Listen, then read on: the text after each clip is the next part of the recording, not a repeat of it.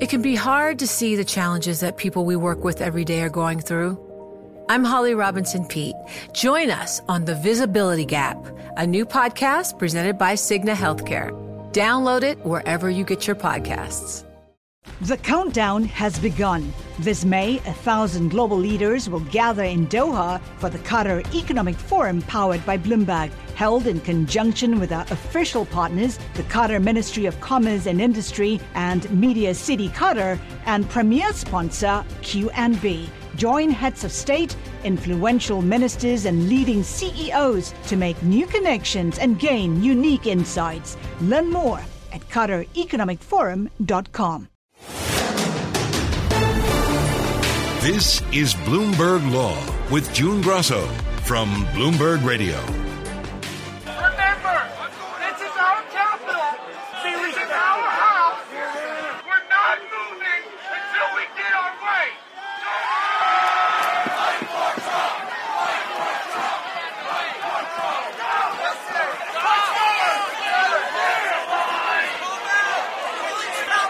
for Trump! Complete chaos at the Capitol on January sixth. Amateur historians of the Kennedy assassination only had twenty-six seconds of the Zapruder film to study. But a motley assortment of internet sleuths have reams of footage from January sixth to analyze. They call themselves the Sedition Hunters, a community of ordinary people turned internet sleuths who've spent hundreds of hours examining the videos, sharing, cross-referencing, and dissecting information on Twitter or in private group chats to bolster the F B I's official inquiry. Joining me is Bloomberg legal reporter David Yaffe Bellany. David, tell us a little about Chris Sigurdsson. So Chris Sigurdsson is an out-of-work actor in Canada. I think like a lot of people during the pandemic, he struggled to find full-time work, kind of trying to figure out what to do. He, you know, adopted a lot of the common pandemic pastimes like making sourdough bread and renovating his house and that kind of thing to try to kill time. Then we get to January sixth, and like so many people around the world, he's just transfixed by what's happening at the Capitol, appalled, outraged, and also sort of curious and, and wants to learn more about what had happened and, and what the origins of it were. So pretty early on in the weeks after January sixth, Chris Sigurdsson joined a kind of sort of loose network of people who soon labeled themselves sedition hunters. And what they did basically was sort through the reams of footage and photographs that emerged from the Capitol riot to try to figure out who was there and what those people did. So the simplest form of that was just identification. You know, here are three different crowd photos, and look, I've identified the same person in each of those shots, so it's clear that originally they were at this part of the Capitol, and then they broke through these doors, and they were in the main rotunda. That's the type of work that these people were doing, and in some cases, they'd share their work publicly on Twitter. In other cases, they'd send it straight to the F B I or to investigative journalists who were looking into the riot. And that was the kind of initial wave of activism from these groups. Were people arrested because of this information they found? Yeah, I mean, the way I became aware of these sedition hunting efforts is that I spend a lot of my day reading through the arrest affidavits that are released every time a Capitol rioter is charged in a federal court in Washington. And so I started to notice these references to online sedition hunting efforts, and that's because the feds were giving credit to these online sleuths, saying, you know, look, this person identified these three photos of the same guy in, in the red MAGA hat who entered the Capitol, and that allowed us to build up enough evidence to arrest him. And so, yes, they've been really amazingly successful in kind of achieving concrete results. Is the F B I using the footage that these sedition hunters are isolating? Yeah, in, in some cases, there were images that were isolated by the sedition hunters that have been used by the F B I. In other cases, the F B I will release a really clear image of somebody, and the sedition hunters will identify that person in other videos and say, oh, look, you know, that person who you photographed walking into the Capitol was also in this group that was spraying police officers. That was the type of thing that these sort of sleuths were trying to figure out.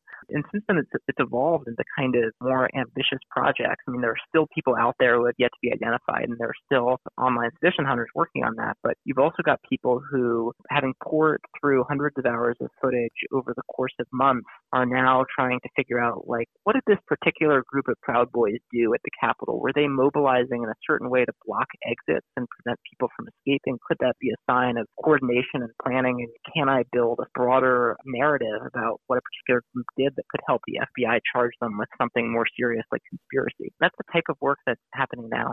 Are they doing it because they like being amateur sleuths, or do they have deeper reasons?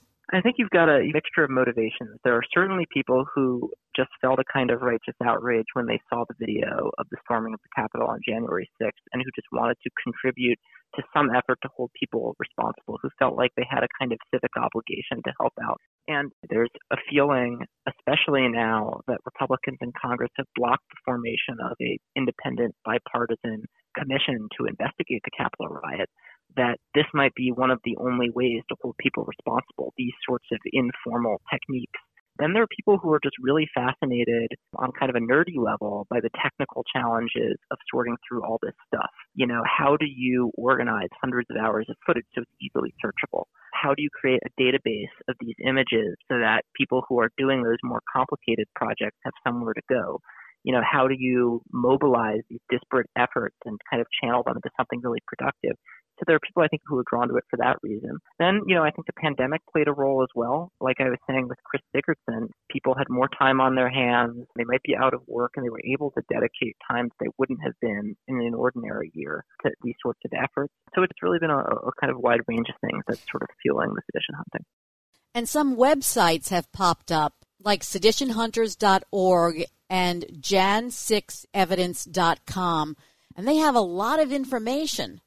They're well-designed and often feature pretty complex and sophisticated tools. I mean, one of these websites has a map where basically bits of video footage have been matched with specific G P S coordinates around the Capitol. So you can, you know, navigate to the east side of the Capitol and, and locate all the footage that was taken in that geographic area. And one of the people I talked to is working on a new feature for that map, which would enable users to sort of plug in new video as they find it, that then gets moderated, so that this map is a kind of crowdsourced thing that's constantly growing.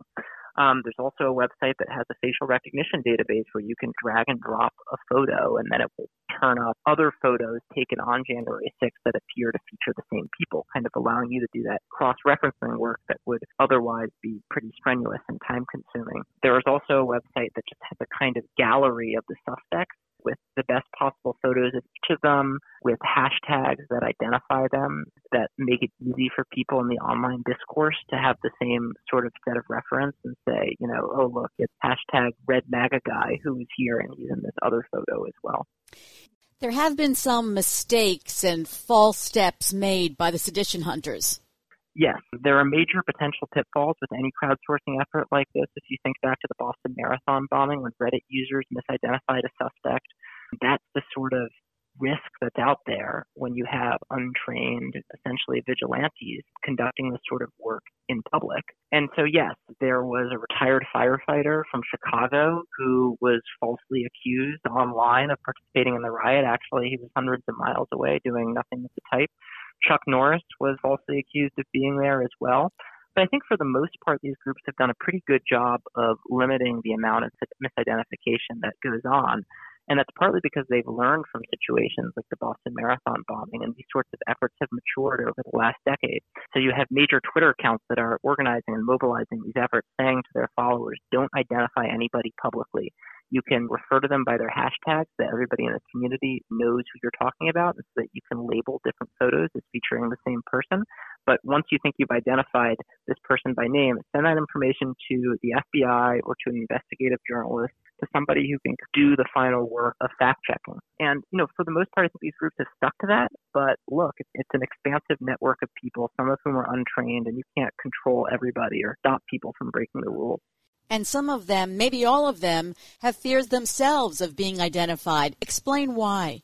A lot of people got into this not for personal glory, but just because they wanted to participate in, in something like this and make a difference and fulfill some sort of civic obligation. And so they kind of shy away from the limelight, and also, I think, rightly fear that were they to be publicly identified, they could be harassed online by Trump supporters, or right-wing groups could attempt to dox them to undermine their work in some way. And so a lot of the people that I talked to preferred not to be named, which was completely understandable. How many hours a day did they work at this? Because it must have taken a mental toll for some of them, looking at these videos hour after hour. Yeah, it's a range. I mean, I talked to a stay-at-home mom in the Pacific Northwest who would basically just spend a few hours every evening working on it once she was done with her regular daily obligations. But Chris Sigurdsson, the actor in Canada, because he was out of work, was spending forty hours a week on this for the first three months. Now, for some people, they've dialed it back as they've moved on from that kind of initial rush of sorting through the footage and identifying people to the harder work of putting together these more complex conspiracy narratives. But you've still got people spending hours, hours a day on this, and there's still a kind of vast community that's fascinated by the riot. You describe it in your story as an internet subculture. How many people are involved in this? I mean, is it hundreds? Is it thousands? That's sort of tough to estimate. I mean, if you were looking at the total number of people who were doing any form of sedition hunting at any point since January sixth, I'm sure it's in the thousands. The number who are still concertedly working on it is definitely much smaller, but it's still a kind of vibrant community that has its own sort of lingo and set of hashtags that it uses to communicate with each other. And it's become a really sophisticated effort. Like I said, they've created this kind of online infrastructure, map, photo galleries, facial recognition databases that members of the community can use to do these types of projects, which are becoming increasingly complicated in nature. You also have various academics who are starting to explore January sixth-related issues in more detail. And so there's this kind of vibrant subculture that's forming around January sixth. You know, you can almost parallel it to something like the Kennedy assassination and the sort of culture of obsessives that developed around that. I mean, here you've got people sort of fixating on this historical event and trying to understand it as best they can and to fill in the gaps that the government may have left it in its own investigation. It's just fascinating. Thanks, David. That's Bloomberg legal reporter David Yaffe Bellany. The countdown has begun. This May, a thousand global leaders will gather in Doha for the Qatar Economic Forum powered by Bloomberg, held in conjunction with our official partners, the Qatar Ministry of Commerce and Industry and Media City Qatar, and premier sponsor Q N B. Join heads of state, influential ministers, and leading C E Os to make new connections and gain unique insights. Learn more at Qatar Economic Forum dot com. The first of President Joe Biden's judicial nominees were easily confirmed this week, beginning what Democrats who control the Senate have promised will be a fast-moving effort to approve his picks for the federal bench. Joining me is Carl Tobias, a professor at the University of Richmond Law School. Tell us about Julian Neals and Regina Rodriguez. They were the first two district nominees who were confirmed. Judge Neals will fill one of six vacancies. That's an emergency in the District of New Jersey. He's a longtime lawyer in that district who was an Obama nominee but was never given a final vote. Renominated by Biden and confirmed pretty overwhelmingly, sixty-six to thirty-three, to fill that emergency. And so that's great in terms of the priority that was set by confirming him. The emergencies need to be filled, and New Jersey is in an extreme situation because of the caseloads and the, and the many vacancies. Rodriguez was confirmed for the District of Colorado, and I believe she fills an emergency as well. She also was a nominee, President Obama, but did not get a hearing or committee vote, and she has been a federal prosecutor as well as a partner in a major law firm and done all kinds of interesting work in the federal courts. It's interesting that neither of these got votes in the Senate when they were nominated by Barack Obama, but they did get Republican votes this time around. Yeah, and I, I think that speaks to the quality of the nominees. They're both highly qualified, mainstream nominees with a lot of experience. And so Republicans don't really have a very good reason to vote against them. And so that's why you see relatively bipartisan votes. Still, I mean, there were Republicans who voted no, um, but they may just vote no on anyone unless the person is perfect. uh, that's what I think you see reflected. But I would consider those votes for both of them to be bipartisan, uh, and strongly so. Senate Majority Leader Chuck Schumer has teed up votes to limit debates on Judge Ketanji Brown Jackson and Saeed Karashi. Why is he limiting debate? Because he can't get unanimous consent. you need all one hundred senators to agree or not oppose before you cut off debate. And because some Republicans are withholding their consent, you have to have a cloture vote. Those uh, have been used uh, pretty frequently, both by Democrats with Trump nominees as well as Republicans. And it's fairly standard, but there are fifty votes if all the Democrats vote, and so there shouldn't be an issue. Uh, so I think both Judge Jackson and Judge Karashi, who's a magistrate judge in New Jersey, will have affirmative cloture votes, and then Karashi will have a confirmation vote later today uh, after two hours of debate. You need thirty hours of de- debate for Judge Jackson because she's a nominee to the D C. Circuit. Of all the Biden nominees, Ketanji Brown Jackson is the one that I think most people know about. Tell us why. Well, she's been a district judge. Uh, President Obama appointed her in two thousand thirteen. She's had a number of high-profile cases. One that most people talk about involved the subpoena for Don McGahn's testimony, where she wrote, I think, a one hundred twenty page uh, opinion.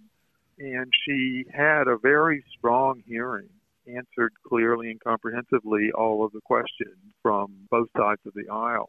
And President Biden has promised to name a black woman to the first vacancy that he fills, and most people say that she is the front runner for that position. Also, the D C. Circuit is the second most important court in the country because of the kinds of cases that it hears on appeal. Senate Judiciary Committee Chair Dick Durbin pushed back on the Republican litmus test for nominees, that they must be originalists. Explain what originalism is and why the Republicans are so adamant about it at this point. Well, what Republicans are adamant about is a good question, and I think even strong originalists disagree about exactly what the definition is, but I think the general notion is that originalists believe that you try to apply the Constitution in a way that the framers of the Constitution would have understood what they were doing in seventeen eighty-nine. And so that is somewhat controversial, but most people do also agree that you look at what the original meaning might have been to the extent you can tell what it is. But others say that the Constitution is a document that's meant to endure for over centuries as it has. And, of course, there are amendments, as Chuck Grassley said, and yesterday as a retort to the chair, saying all of those amendments, like the thirteenth, fourteenth, and fifteenth Amendment, also must be looked at in terms of the original intent of the amendments draft. And that's what the debate is about. Carl, when did originalism become a doctrine of such importance to Republicans? I don't recall questions about originalism being so important in Supreme Court confirmation hearings years ago as compared to today. Well, I think it is relatively recent. Um, and I think, for example, Justice Scalia was a strong proponent of originalism, as, as have been others. Um, and I think probably uh, partly it reflected some response to the Warren Court jurisprudence um, since, you know, the nineteen fifties, nineteen sixties, seventies. Um, You know, when um, the Fourth, Fifth, and Sixth Amendments and others, uh, Fourteenth Amendment, were um, read somewhat broadly. Um, and so there is, a, in part, originalism is a response to that. Um, but as Durbin said and others have said uh, in talking about originalism, um, we know what the history of the country was and, and what the Constitution looked like. Uh, and indeed, women uh, and African Americans were, you know, excluded, really, right? Because they didn't uh, have votes, and, and slavery was written into the Constitution until eighteen oh eight. And so I think that's part of the response there. And, of course, women got the vote in nineteen or twenty. So Can you be an originalist and be a, what's considered a liberal judge? I don't know. Are there any? Well, sure. I mean, I do think uh, even the uh, justices like uh, Kagan uh, and Sotomayor and Breyer would say that you do look at the meaning originally, but they're not going to feel bound by what the understanding was at the time of the adoption of the Constitution. That's not all you look at. But you know, I think it, they would even agree, and many people who are moderate or centrist or even liberal would agree, that you still start with the words and, and the understandings, perhaps at the time of adoption. And then, but again, as Marshall and others said from the Supreme Court, um, that the Constitution is, is a document for all times, and there has to be some flexibility uh, in terms of understandings at the time and different understandings today as the nation evolves. At this hearing, there were Eunice Lee, who's nominated to the Second Circuit, and Veronica Rossman, who's nominated to the Tenth Circuit. Tell us about their backgrounds. Well, Biden pledged uh, as a candidate and since to uh, nominate and confirm uh, people who um, are diverse in terms of ethnicity, gender, sexual orientation, ideology, and experience. And the White House counsel, Dana Remus, and the president have stressed that with their first set of nominees and the subsequent ones, the two who were for the appeals courts. They both have long, pretty long records as federal public defenders. And so they're basically criminal defense attorneys. And that reflects experiential diversity that is sometimes lacking. For example, on the Second Circuit, Lee would be the only person who brings that experience to that important court. And so that's what you see reflected in those two nominations. It's no secret that many judges on both the district and appellate bench in the federal system uh, are former prosecutors, usually in U S attorney offices. But Uh, they overwhelmingly outnumber the federal public defenders or other criminal defense attorneys. So trying to have some balance there in terms of experience. And so that's what you see reflected in the backgrounds of those two nominees. The Republicans on the committee were focused on how these nominees with experience primarily in criminal cases would fair in cases involving civil litigation, which is more common on the appellate level. Does that really matter? Well, that's a, a good question. There were some questions, especially from Senator Cotton, about experience in civil litigation. And I don't think that there is a real problem here. Many people go on the bench, both at the circuit and district level, who come from a predominantly civil or predominantly criminal background. And so the question is always asked, or often asked, by senators, uh, if you you haven't uh, engaged in that kind of practice, can you um, master the other kind of practice? And to me, it's more critical perhaps at the district level than it would be at the appellate level. And even the questions that were asked, for example, by Senator Cotton, uh, are ones that are pretty basic that, um, you know, require you to look either at the Constitution or the Federal Rules of Civil Procedure, for example. And so I don't think there is a problem, you know, that warrants a no vote. Um, we'll see what happens. But I think that, that senators are probing um, whether people have uh, relevant experience. Rossman, on the other hand, did say that she had engaged in some civil practice uh, prior to becoming a, a federal public defender. So that's, that's the issue. And I think most senators are satisfied that Lee is extremely intelligent and done incredible work as a uh, federal public defender, state public defender for a couple decades.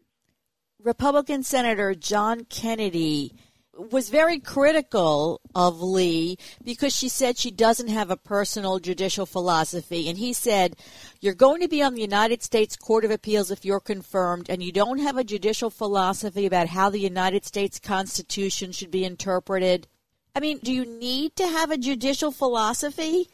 Well, a lot of people think you don't necessarily have to have one. And he really wasn't very clear about what he meant uh, in asking the question. And so the nominee, I think, wasn't sufficiently responsive to him, to what he wanted. But I think he was looking for a commitment. Are you an originalist? And that's, in a way, a, an unfair question um, in the sense that you can't answer it in a way that necessarily satisfies the questioner uh, to some extent uh, because it, it's subtle, and originalism means different things to different people. And so I think she was saying basically that she understands about constitutional interpretation, but she doesn't have a philosophy of it.